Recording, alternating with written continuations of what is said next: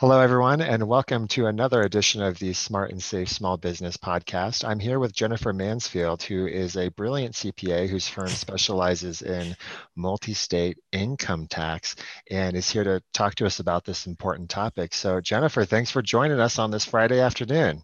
I am super delighted to be here with you, Alex. So, tell me, Jennifer, who's your ideal client? Who do you guys typically work with?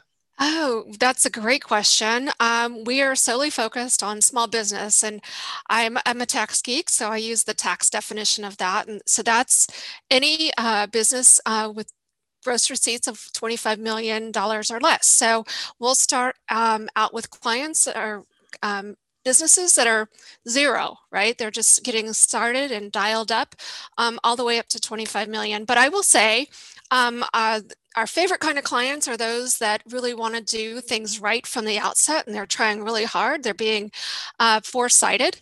And um, so they're trying to set up their systems correctly, um, you know, be very savvy when it comes to the tax laws.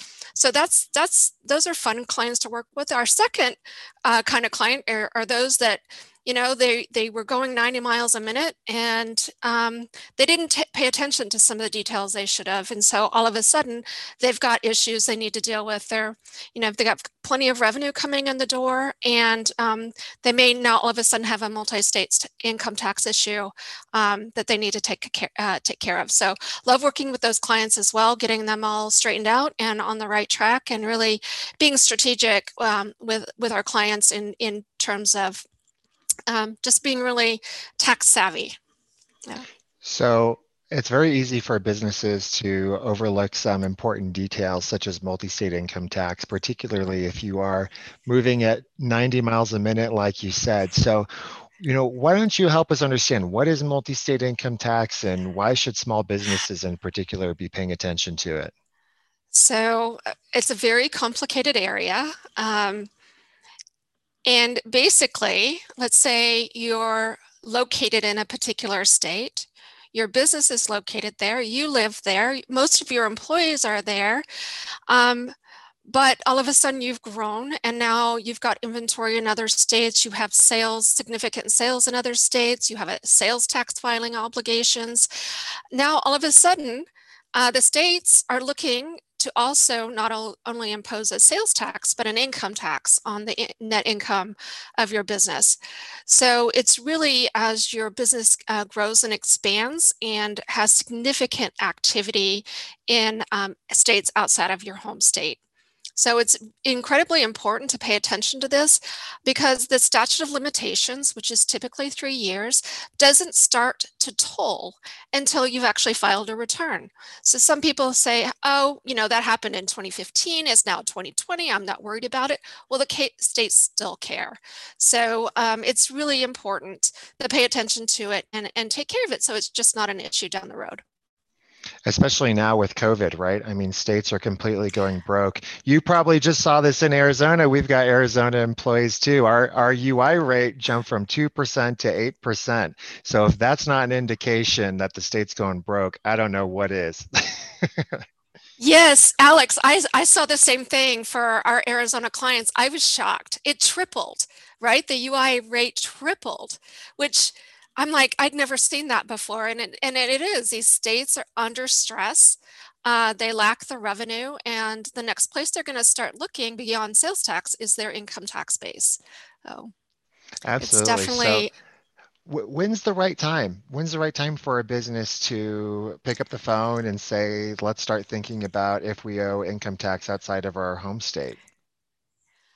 And great question. And and we we we work with our clients around the you know around the year we just don't look at them at the end of the year and we try we monitor their sales um, throughout the year. And whenever we see an uptick in sales over a particular threshold, and I'm going to say, you know, after you get over a million dollars in sales, one to five million, you start to see uh, sales into particular states higher than their nexus levels, right? Their nexus thresholds, which is around 200,000. So you want to start if you if if your sales have started going up, and in particular if you have sales into a lot of state in in particular states, and I'm going to pick on California because they're easy to pick on. Um, California is one of those states that I, I always tell my clients, you know, you breathe in California, and they're going to subject you to income tax. So um, just really pay attention. Also, if all of a sudden you have employees in new states, you have to think about that. If you have inventory in, in uh, uh, other states, you've got to think about that too. So anytime, you know, these kinds of things start happening operationally, it's going to have an income tax um, consequence. And there's so many factors here that come into play. And unfortunately, many CPAs just don't have the necessary knowledge, skills, and experience that you and your team have. It really requires dedicated, specific training. It, it, it does. And multi state um, income tax is just one of those areas. I'm going to say, I, I, you know, it's more complicated than the federal. Um, I mean, federal is complicated, but the states all have separate rules. You have to, you know, and you have to understand them. There's apportionment, there's uh, non-apportionment revenue, there are income. There's, you know, what if you're a flow through? Um, throw back, throw in. Geez, yes, yep. exactly. And so it just quickly gets incredibly complicated. And so you have to you have to be working with somebody who understands these complexities and how to navigate them. Because uh, while it's complex, and there there may be additional costs, but there's also additional opportunities to, uh, if you structure things correctly, to actually minimize your overall state tax burden. Um, so I've had clients actually move into a, a no, you know, no state income tax. Um, move their residence to, to over lower their overall state income tax burden. So there's opportunities as as well as um, you know risks and costs to multi-state. So let's talk about uh, maybe a quick opportunity for business owners. What, what is a, a valuable free action that they can do today to uh, help understand or mitigate some of their multi-state income tax risk? So one of the things I would do as a small business owner is pay attention to where your sales are, right? And most of the uh, sales channel platforms have the ability to pull reports by your customer uh, location, which is how it's allocated for state um, income tax purposes for the most part. So just knowing, pulling those reports a couple times a year. The other, um, I'm a, of course, I'm a tax geek. Um, there's some great um, free resources out there. I think it's always important as a business owner just to be educated about what this about multi-state income tax. So Bloomberg BNA, um, I'm not associated or, or, related or I don't get anything for mentioning them.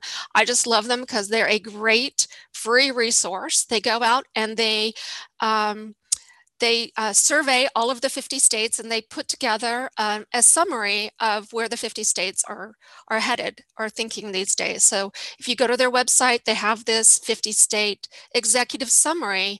Um, so, and it's, it's not too difficult to read. So I highly recommend, um, you know, just being, you know, knowing where your cells are and then, you know, educating yourself on, on some of the issues so that when you do go to choose a provider and somebody's going to be working on your team to, to assist with these, that you can ask the right questions or you can be informed um, when you're making that decision. Absolutely. So, how should listeners get in contact with you if they're interested in learning more about you, your team, your process? What's the best yeah, way to reach out? Yeah, the best the best way is through our website, uh, jjmansfield.com. We have a get in touch button.